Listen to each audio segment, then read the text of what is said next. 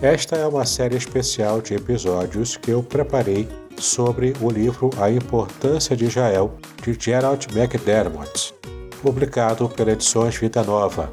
Na descrição deste episódio você poderá adquirir o livro na versão impressa ou na versão digital a um preço especial. Eu, particularmente, considero essa série muito importante no meu canal do YouTube e também se você me ouve no seu agregador de podcast preferido. Nessa série de estudos você vai perceber que a análise da relação entre o cristianismo, o povo judeu e a terra de Israel é marcada por opiniões divergentes justamente por causa da nossa tradição cristã. Para muitos cristãos, Israel não passa de um estado opressivo. Para outros cristãos, é o lar do povo escolhido de Deus. Bom, a verdade é que após duas décadas de pesquisa sobre o significado de Israel e também do judaísmo para a teologia cristã, o respeitado teólogo Gerald McDermott oferece então um terceiro ponto de vista. A importância de Israel desafia a suposição defendida por muitos cristãos de que, após a vinda de Jesus, os judeus deixaram de ser especiais para Deus e de que a terra de Israel se tornou teologicamente insignificante. Bom, à luz de uma nova interpretação de passagens do Novo Testamento, o autor, que também defendia esse tipo de raciocínio, mostra que tanto o povo quanto a terra de Israel continuam relevantes para o futuro da redenção e também refuta a ideia da teologia da substituição de Israel, que considera a igreja como o novo Israel. Agora é importante uma palavra de advertência.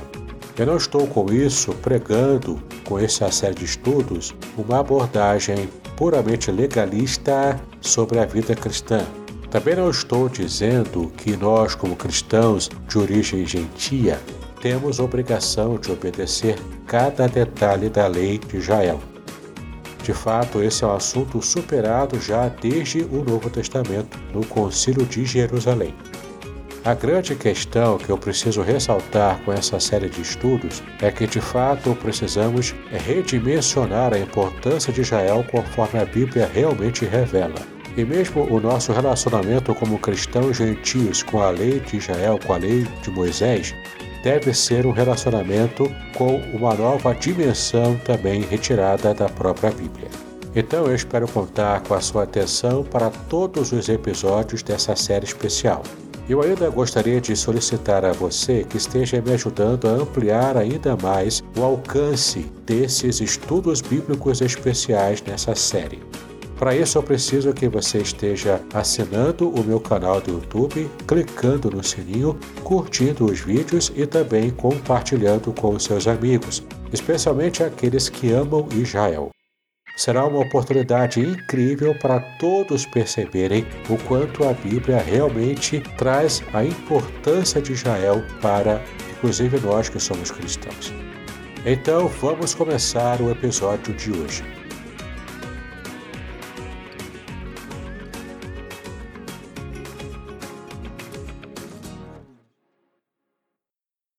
Manutenção do direito à terra, mesmo quando sob disciplina. Contudo, se a posse da terra jamais foi garantida, o direito a ela era garantido. Os profetas disseram que, mesmo durante aqueles tempos em que a desobediência de Israel havia resultado na perda da terra, esta ainda pertencia a eles. No exílio, Jeremias disse que Deus havia prometido trazê-los, que era é, naturalmente o povo de Israel, né? Trazê-los de volta à sua própria terra que dei a seus pais. Confira em Jeremias capítulo 16, versículo 15 e veja também Jeremias capítulo 12, de 14 a 17. Deus também disse ao profeta Ezequiel que havia desviado o povo de Israel do seu próprio solo, porque eles o haviam corrompido com seus costumes e obras. A sua conduta aos olhos de Deus era como a impureza de uma mulher em seu período menstrual. Foi por isso que ele os espalhou entre as nações. No entanto, estava chegando o tempo, disse Deus, em que ele os tomaria de todas as nações e os ajuntaria vindos de todos os países e os traria para a sua própria terra. E você pode conferir todas as informações que eu acabei de falar agora em Ezequiel capítulo 36, do versículo 17 ao 19 e depois o versículo 24. Bom, nas palavras de um estudioso do assunto, Israel podia perder a terra e de fato a perdeu, porque não cumpriu a sua parte, que era viver em lealdade a Yahweh. Contudo, a terra era inalienável no sentido de que não podia ser tomada à força de Israel. Ao desobedecer, porém, Israel a perdeu. Os profetas no exílio lançaram mão do direito inalienável de Israel à terra e anunciaram o retorno do exílio à terra porque, disseram, ela ainda lhes pertencia por justiça. Como o direito à terra podia ser perpétuo e a posse não ser perpétua? A razão é que havia diferentes alianças que dependiam da aliança abraâmica principal. Conforme mencionado anteriormente, a aliança abraâmica era a aliança básica, a que tanto Jesus quanto Paulo se referem. Ela era incondicional. Deus disse a Israel que sempre seria o seu Deus e que estava lhes dando uma terra que seria deles para sempre. Todavia, a aliança mosaica estipulava que o direito de desfrutar da terra e de outras bênçãos dependia da obediência de Israel. É por isso que a aliança que Deus fizera com Abraão era cheia de promessas do tipo eu farei. Mas a aliança com Moisés era cheia de deveres e exigências que obrigavam o povo a alguma coisa. Ou seja, essa frase né, comum, vocês devem fazer isso e aquilo. A promessa a Abraão era que Deus daria à sua família uma terra para sempre. Contudo, a promessa feita a Moisés era que a família de Abraão deveria obedecer aos mandamentos divinos se quisesse permanecer na terra. A aliança abraâmica era incondicional, ao passo que a aliança mosaica era condicional. O presente divino de dar uma terra à descendência de Abraão era para sempre, ainda que o direito de desfrutar dela estivesse restrito a certos períodos da história. Será que promessas novas cancelam promessas antigas? Talvez você esteja se perguntando, porém, qual a importância disso se os planos de Deus seguirem em frente. Bom, em outras palavras, se Deus fez novas promessas relativas ao mundo todo, como podem as promessas referentes à terra de Israel ainda vigorar? Afinal de contas, os profetas não haviam predito que o reino do Messias de Israel se estenderia ao mundo todo? É, são muitos os cristãos que pensam assim. Por causa de Isaías, por exemplo, que previu que Deus usaria o servo do Senhor para levar salvação aos confins da terra e que reis se prostrariam perante o Messias, Confira em Isaías 49, versículos 6 e 7. Então, por causa disso, esses cristãos partem do princípio de que Deus, na era messiânica, não se preocuparia mais com a terra de Israel. De acordo com o substitucionismo, que é uma concepção teológica cristã de que a Igreja substituiu Israel no plano divino, essas novas promessas, que dizem respeito ao mundo todo, cancelam as antigas promessas sobre o pequeno país de Israel. No entanto, não há razão para que as novas promessas se sobreponham às antigas. Os profetas não partem de tal pressuposto. Eles expandiram, na verdade, a herança prometida ao povo de Deus para além das fronteiras específicas de Canaã, e com isso incluíram o mundo, Entretanto, preservaram a expectativa de que Israel retornaria à terra da Palestina. Bom, não podemos concluir que os profetas revogaram essa promessa. Em outras palavras, nos profetas encontramos novas promessas feitas em torno do Messias e do seu reino mundial. Mas essas novas promessas não anulam, em hipótese alguma, as promessas mais antigas de uma terra específica para um povo específico. A ampliação da promessa não é sinônimo de abrogação. Da mesma forma que Abraão seria pai de Israel e de muitas nações, assim também Israel retornaria à sua terra e o restante do povo de Deus viveria nas demais partes do mundo todo. Então, Deus é perfeitamente capaz de honrar os dois conjuntos de promessas. Afinal de contas, isso está de acordo com o seu modo de agir, alcançar o universal por meio do particular. Deus sempre quis levar a salvação ao mundo todo e sempre usou pessoas em particular e um povo em particular, que é Israel, para fazer isso.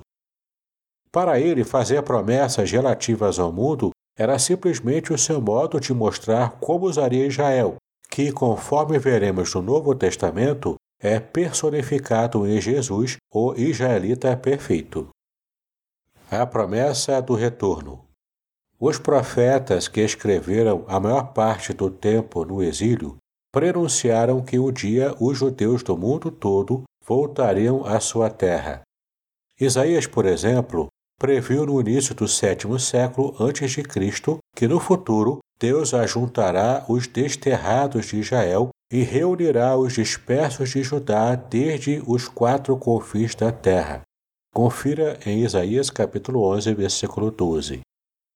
Bom, cerca de um século depois, Jeremias disse que dias virão em que se dirá que o Senhor trouxe os israelitas de todas as terras para onde os havia lançado, levando-os de volta à terra que deu aos seus pais, para habitarem em sua terra.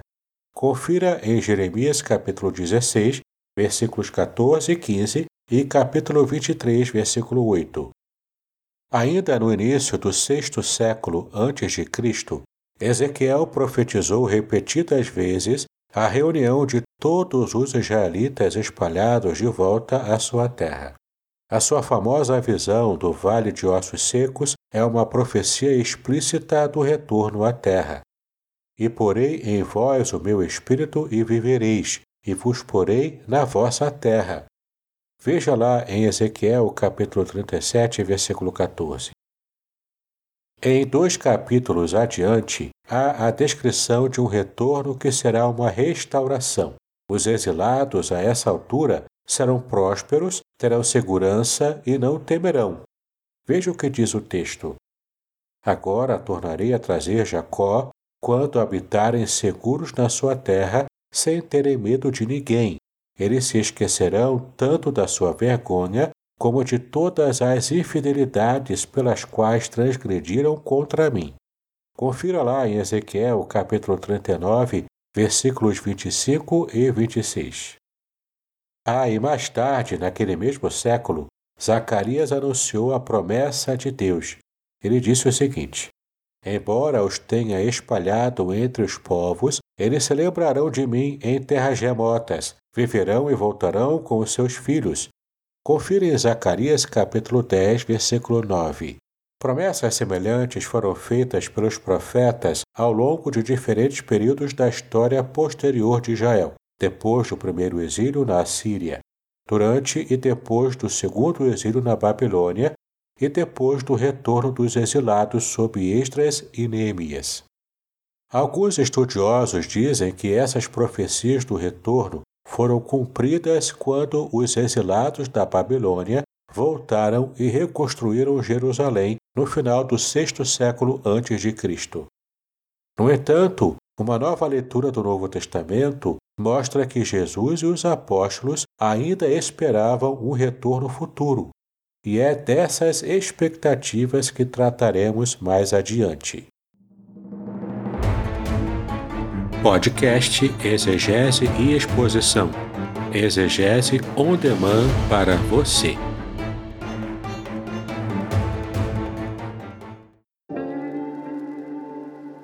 Shalom! Aqui é o Davidson Pignon. Eu ajudo pastores e líderes cristãos a fazer estudos bíblicos na igreja sem ter problemas com interpretações bíblicas erradas. Então, se você está pensando em compreender a sua Bíblia com segurança, não deixe de assistir a mais conteúdos como este aqui neste canal. Sionismo no Novo Testamento?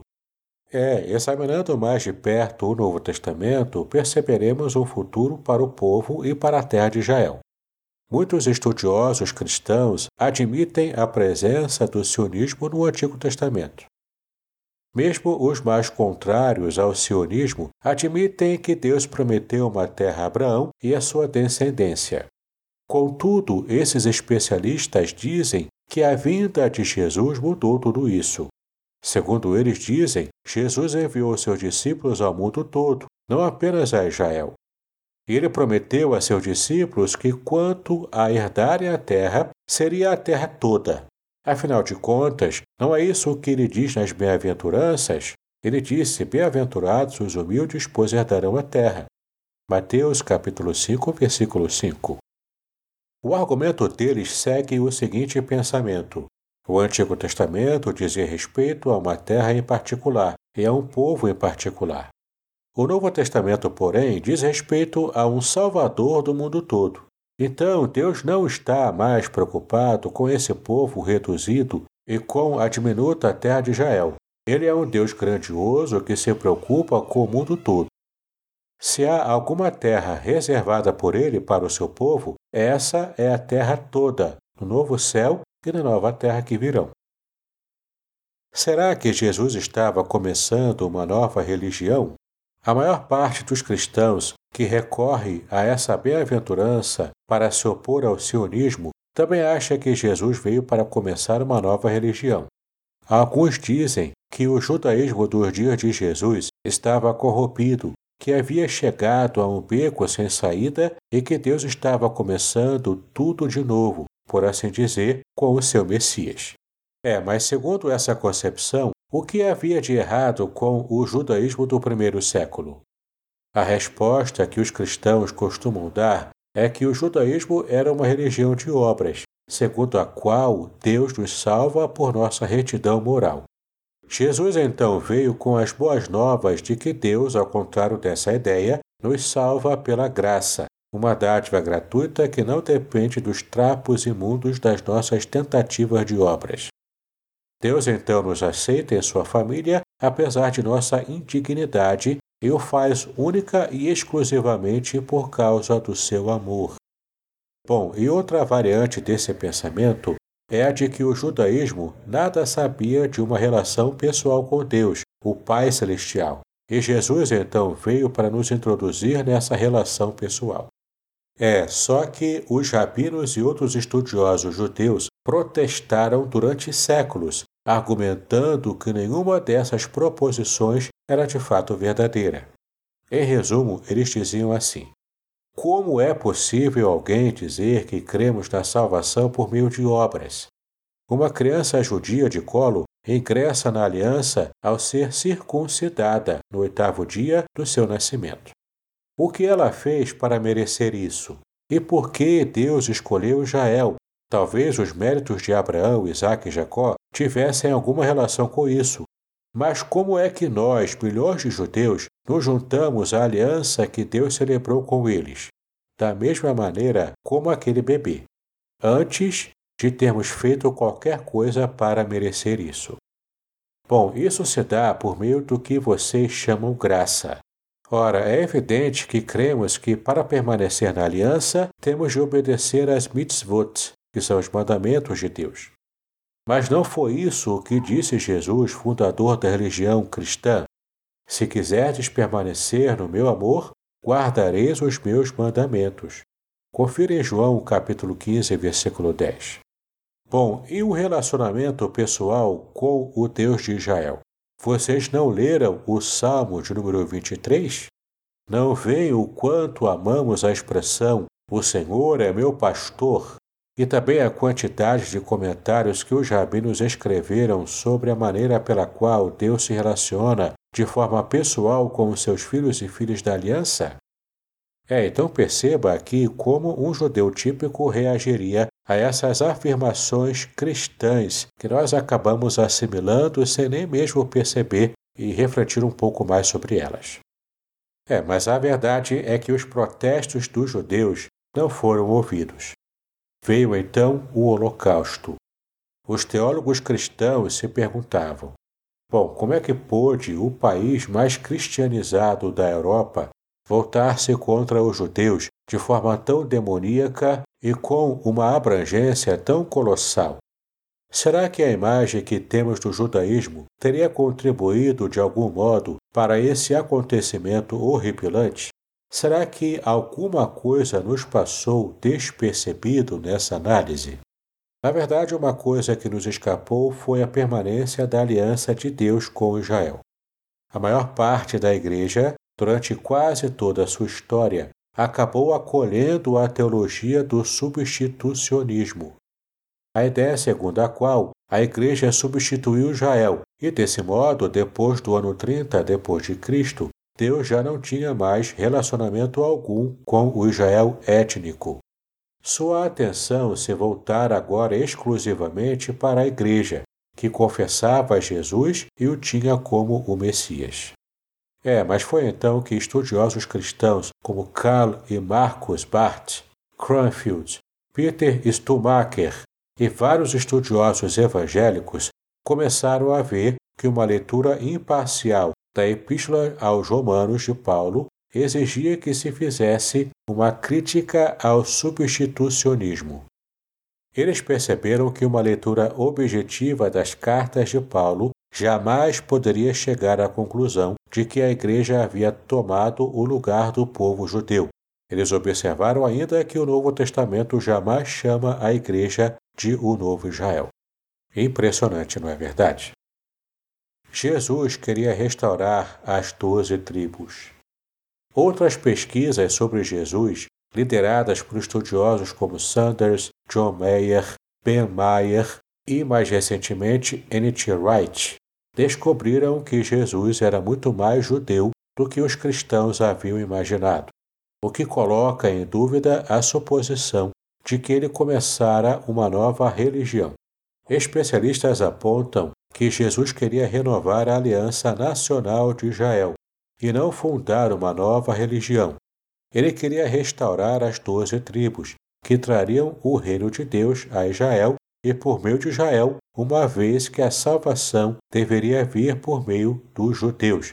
Confira em João capítulo 4, versículo 22. Ora, se as nações quisessem ser salvas, tinham de se associar a Israel. Os discípulos de Jesus achavam que ele estabeleceria um reino que devolveria o controle da terra à nação judaica. É, em parte, eles foram guiados pela predição de Jesus de que um dia Jerusalém o receberia de braços abertos. Veja como ele disse: Jerusalém, Jerusalém, Desde agora vos digo que de modo algum me vereis, até que venhais a dizer: Bendito o que vem em nome do Senhor. Confira em Mateus capítulo 23, do versículo 37 ao 39.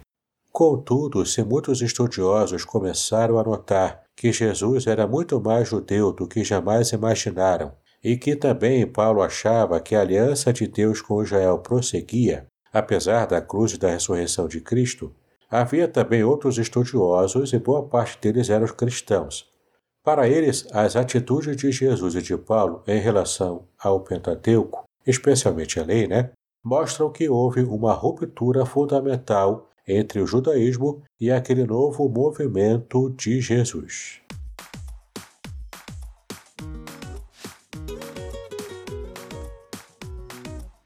Muito bem, terminamos o episódio de hoje dessa série especial sobre a importância de Israel. Não esqueça de adquirir o livro, seja no formato impresso ou no formato digital, cujos links estão na descrição deste episódio. Aproveite ainda para conhecer os meus cursos, assinar o meu canal do YouTube e ainda conhecer o grupo do Telegram, que é um grupo especial com muito material gratuito para o seu conhecimento bíblico. E você ainda pode, se quiser, fazer parte do meu grupo VIP de conhecimento exegético. Ali eu coloco estudos bíblicos especiais e inéditos, inclusive todos os episódios do podcast Exegese e Exposição ou do meu canal do YouTube. Você poderá simplesmente acessar ali de antemão, sem precisar esperar muito tempo até que a estreia aconteça. Aproveite, esse é o grupo especial de estudo bíblico em que você faz uma assinatura bastante acessível ao valor de apenas R$ 10 por mês. É muito mais barato do que a Netflix e você poderá ter acesso a muito conteúdo relevante para a sua vida espiritual e para o seu conhecimento bíblico. Então é só clicar aqui no link do Hotmart Sparkle Exegese e Exposição. Espero você no próximo episódio da nossa série especial. Que Deus abençoe os seus estudos, paz e bênçãos também sobre a sua vida.